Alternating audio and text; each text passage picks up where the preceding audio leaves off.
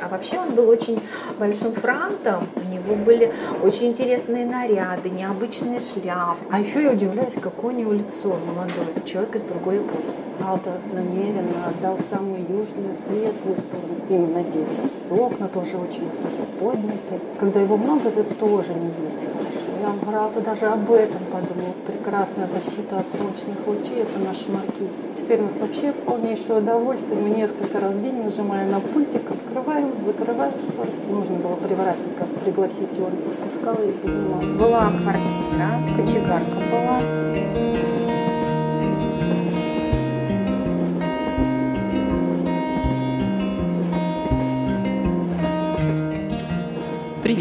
Это подкаст «Электричка Выборг».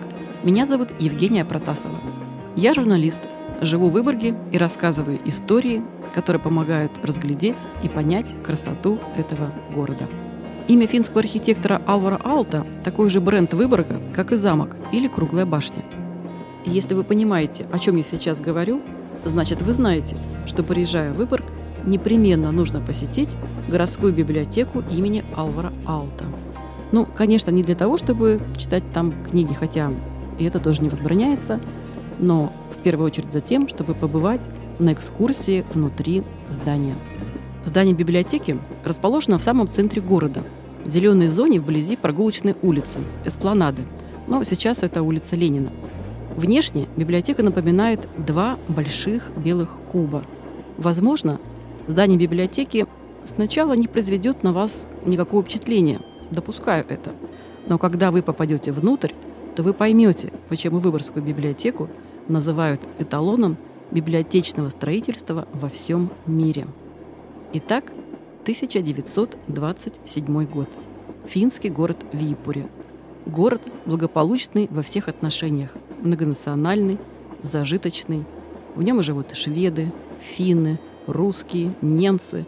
Здесь много школ, ремесленных училищ, несколько театров. Город просвещенный, хорошо развиты меценатские традиции. После Хельсинки это второй по значению город Финляндии. Но нет публичной городской библиотеки. По всей Финляндии объявлен конкурс на лучший проект здания городской библиотеки в Выборге. На рассмотрение представлены 23 проекта. Побеждает проект молодого, еще мало кому известного архитектора Алвара Алта из Турку.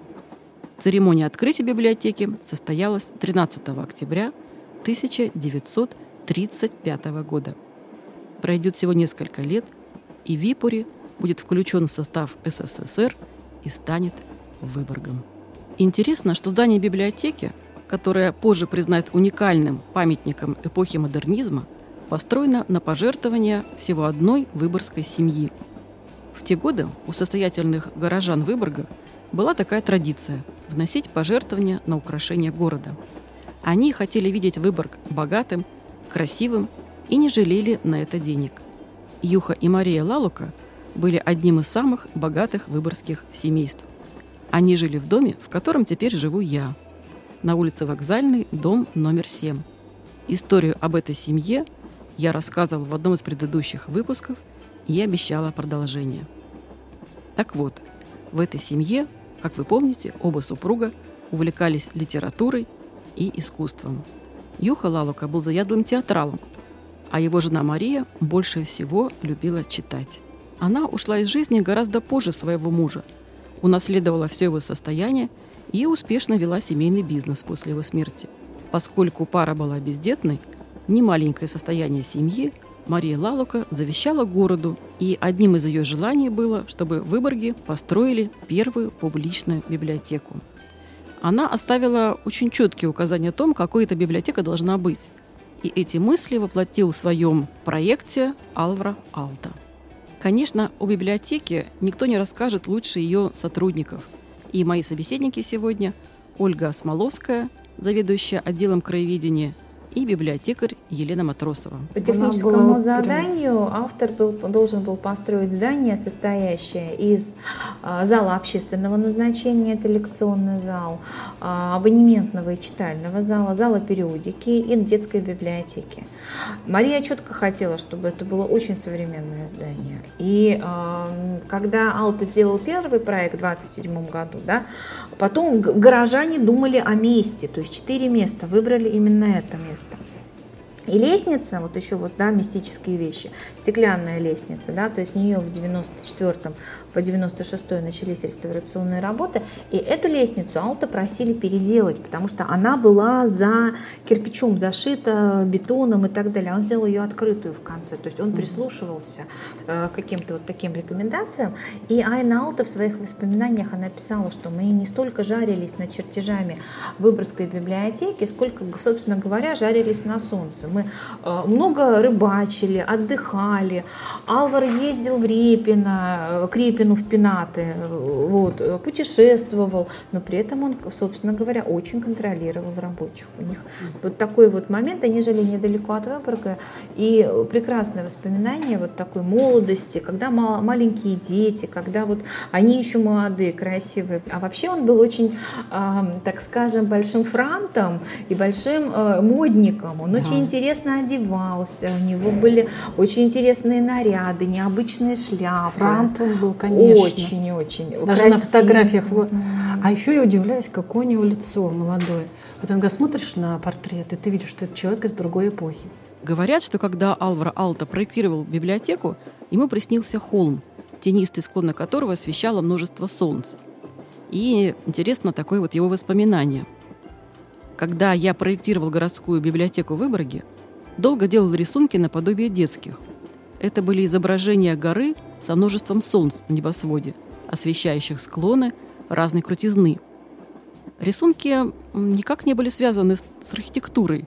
И все же именно из таких, казалось бы, совершенно детских рисунков и возникло вот это сочетание планов и разрезов, переплетение чертежей, которые описать ну, трудно достаточно. И именно в рисунках родилась основная идея библиотеки. Эта идея архитектора состояла в том, чтобы расположить читальные залы на разных уровнях, как бы на горных террасах, как вот на его рисунках, а, вокруг центральной контрольной службы и верхней части здания. И над всем этим была создана своего рода система солнц, система световых фонарей в виде круглых конической формы проемов. Если говорить о внутреннем устройстве здания, то оно представляет собой два равновеликих куба.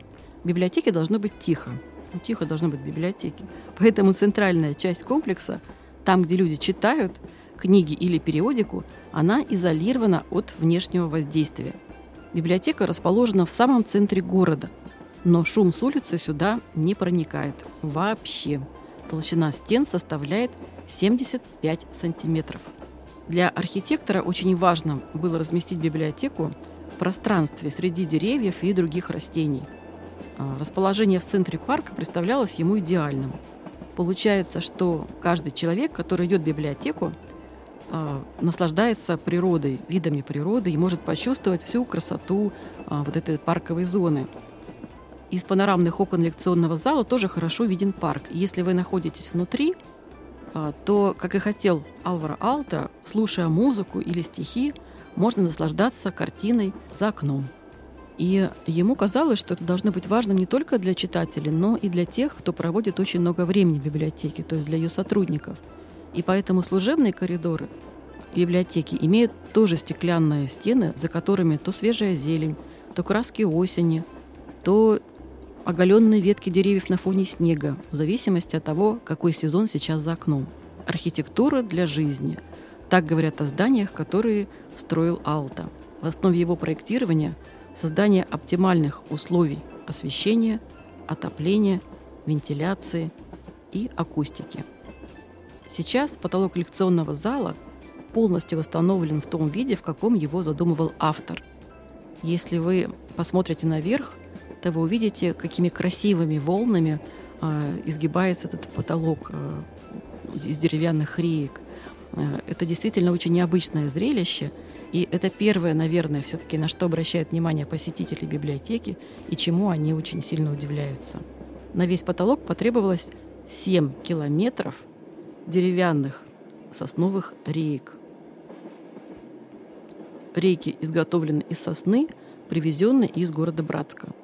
Именно это дерево наиболее лучшим образом отвечало требованиям по качеству, плотности, влажности и небольшому количеству сучков в древесине. Вот эта акустика, замечательный звук. Я когда я провожу экскурсии, во-первых, мне там говорить очень комфортно. Угу. Я не напрягаюсь, мне хорошо слышно. И когда туда приходят наши экскурсанты, они сразу замирают. На них такое произведение, ой, производит впечатление вот это, именно вот этот волнообразный потолок, вот это запах дерева. У нас пол деревянный, а деревянный потолок. И вот эти окна, они некоторое время, они, не знаю, они просто замирают. Потом, да вот так, там действительно какая особенная атмосфера. И когда там какие-то концерты проходят, это что бы ни было. Даже, говорю, японские барабаны, этнические такие, это было нечто, какое-то волшебство. Классическая музыка тоже особо. Не зря наши, сначала, говорю, музыкальные школы наши поняли, как здесь все концерты хорошо проводить, правда, Оль? Вот. А сейчас Мумуринка, наши частые гости. Когда вы будете в библиотеке, обязательно обратите внимание на белую стену напротив окна лекционного зала. В том месте, где э, стена соединяется с волнистым потолком, она принимает довольно необычную форму – как рассказывают, у посетителей возникает всегда множество ассоциаций, и, как правило, на экскурсии им задают вопросы. Ну, немножко, конечно, спойлер, но все-таки скажу, это интересный момент. И ответы бывают такие. Слон, ну, когда спрашивают людей, что вы видите, они отвечают, я вижу слона, жирафа, медведя, голубя, кто-то даже как-то раз увидел глыбу льда. Финны, как правило, часто видят лося. Но, как утверждают финские архитекторы, скорее всего, это изгиб верхней части тульи шляпы самого Алта. Известно, что он был большим модником. Если говорить еще про принципы, которые архитектор использовал э, в устройстве, в проектировании этого здания необычного, конечно, это свет. Мы сейчас с вами говорили про акустику, но не менее важно то, как устроено освещение библиотеки. Система освещения, она просто необыкновенная и очень завораживает, поверьте мне. Здание очень светлое изнутри и кажется просто невесомым и воздушным. И это тоже за счет того, что здесь такое необычное освещение. И когда впервые вы попадаете э, в зал для э, абонемента, для чтения, вы сразу это почувствуете, вы сразу увидите эти несколько солнц, это множество солнц, которые будут располагаться на потолке библиотеки. Когда вы впервые попадете в читальный зал, вы просто будете очарованы этим зрелищем потому что здесь архитектор впервые в полной мере реализовал одно из своих самых узнаваемых изобретений. Это 57 световых фонарей, которые вмонтированы в потолок и освещают читальный зал вместо обычных окон. Обычных окон нет. И конструкция фонарей рассчитана таким образом, чтобы пропускать много естественного света, уличного, но не препятствовать прямым солнечным лучам и их рассеивать, потому что они отражаются от белых, от выбеленных белых стен. И получается, что потолок библиотеки выполняет роль солнца, потому что свет и тепло идут с потолка. В такой обстановке читатели не страдают от теней и бликов. Алта считал, что это одно из самых утомительных явлений при чтении. И еще один момент. Свет используется вот Э, именно вот в этом здании с учетом его психобиологических свойств. Свет падает таким образом, что очень благотворно влияет на зрение читателей. Я где-то читала, что он, э, прежде чем создать вот эти окна, зенитные фонари, он это обычную из-под яиц, три десятка яиц, вот эту вот mm штучки, коробку. он срезал вот эти вот верхушечки, прокладывал металлическую пластинку и опытным путем наблюдал, где больше выгорает, там за счет вот этой высоты вот он как-то менял. И смотри, вот опытным путем добился вот такого освещения. Алта дает северному человеку сверху с небесного свода не только свет, небесный свод – это потолок библиотеки, не только свет, но и тепло. Трубы отопления тоже идут по потолку, и само тепло как бы падает сверху. Поэтому потолок выполняет те же функции, что выполняет Солнце. Архитектор пишет, С помощью верхней системы отопления я стремился исключить вредное воздействие нагревательных приборов на книжные полки, а также перемещение пыли по воздуху, причиняющее вред как книгам, так и людям. Кстати, «алта» в переводе с финского означает «струящийся», «волнистый». Мотив волны, ее изменяющихся форм, архитектор очень любил и неоднократно использовал в своем творчестве – не только, конечно же, библиотеки Выборга. Волну архитектор создает не только на потолке, но и на крышках вентиляционных каналов, форме ваз, изгибах мебели, светильниках. Я вот лично обожаю перила библиотеки. Они деревянные, гладкие. И помимо этого, они действительно волнистые, и они регулируют читательские потоки, для этого они были созданы, и ненавязчиво указывают, куда должен идти человек. А у стойки регистрации, вы не поверите, сохранилась до сих пор широкая корзина, в которой раньше лежали свертки оберточной бумаги, в которую после регистрации заворачивали каждую книгу. Это очень мило. Вход в детскую библиотеку расположен на первом этаже, с другой стороны здания, напротив фонтана. А раньше, как и в наше время, там а, любили играть дети. Была детская площадка возле фонтана. И ступенек на входе нет – для того, чтобы детям было удобно заходить в библиотеку. То есть продумана буквально каждая мелочь. Во-первых, это первая детская библиотека в Европе в то время, когда Алваралто а, начал свой проект, детских библиотек в принципе не было. В лучшем случае, наверное, во взрослой библиотеке полочка с детскими книгами. Тут получается библиотека в библиотеке, это во-первых. Mm-hmm. И Алваралто, конечно, он все продумал для детей, чтобы и стеллажи были невысокие, и кафедра такая невысокая, чтобы ребенок чувствовал себя хозяином, самостоятельно мог прийти, сдать книгу и на одном уровне мог разговаривать с библиотекарем. Настолько кафедра даже вот такая вот при входе ну, располагала к тому, что ребенок самостоятельный был. И потом то, что вот сейчас у нас не восстановлено, в то время были два умывальничка и питьевой фонтанчик. То есть дети когда они приходили в библиотеку. Как правило, дети всегда хотят пить, потому что они много бегают, они могли попить водички, и в то же время тут же им предлагалось ненавязчиво помыть руки, чтобы книги они трогали уже чистыми руками. А, ну, как и во взрослой библиотеке на абонементе, там есть такие великолепные перила, которые тоже мягко направляют взрослого читателя, как ему вести в библиотеке, так и в детской. Ну и в детской а, очень красивые абажуры – выполнены из бумаги. Они такие, когда их включаешь, они дают такой мягкий оранжевый теплый свет. И вот именно вот эти абажуры из вощеной бумаги, они вот детскую библиотеку более, более делают такой домашний. Алта намеренно отдал самую южную, светлую, теплую сторону именно детям. И вот у нас окна тоже очень высоко подняты.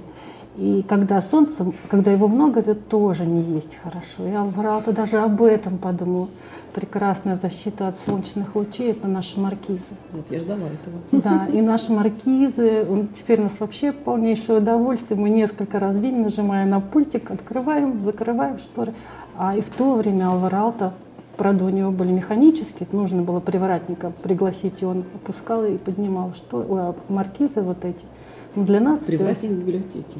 Да, у нас была, была квартира, был сторож, был отдельный один рабочий по обслуживанию здания. И вообще здание отапливалось углем, была, кочегарка была. Была отдельная квартира привратника, э, и э, его жена работала значит, в гардеробе, варила кофе, а он обслуживал здание.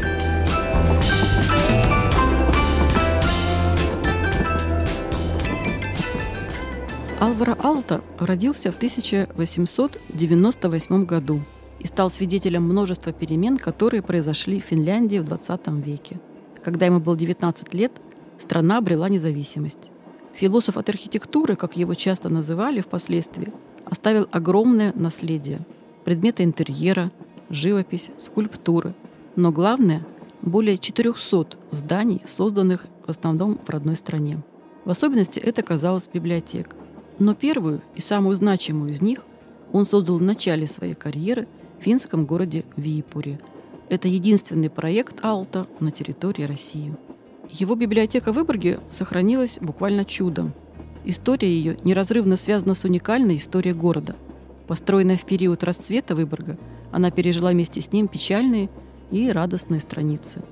В сталинские времена библиотеку собирались украсить портиком и бетонными завитушками стиле популярного тогда ампира. Слава богу, не состоялось. Войны не принесли значительных разрушений зданию, но оно долго не эксплуатировалось.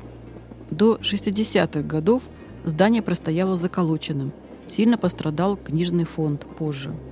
И большое счастье, что библиотека была восстановлена. Из бюджета были выделены целевые средства на ее восстановление, и открытие отреставрированного здания состоялось в 2015 году, через 80 лет после ее открытия первого. И когда смотришь сейчас на библиотеку Алта, вот сейчас, особенно летом, утопающую в зелени парка, очень трудно поверить, что здание построено столько лет назад. Настолько современно оно выглядит. И я обещала полезный совет, как бонус к историям. И сегодня он такой.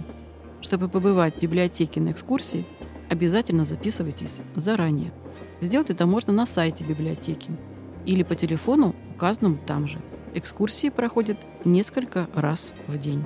Уникальное устройство библиотеки мы обсуждали с ее сотрудниками Ольгой Осмоловской, заведующим отделом краеведения, и библиотекарем Еленой Матросовой. Большое им спасибо за участие в беседе.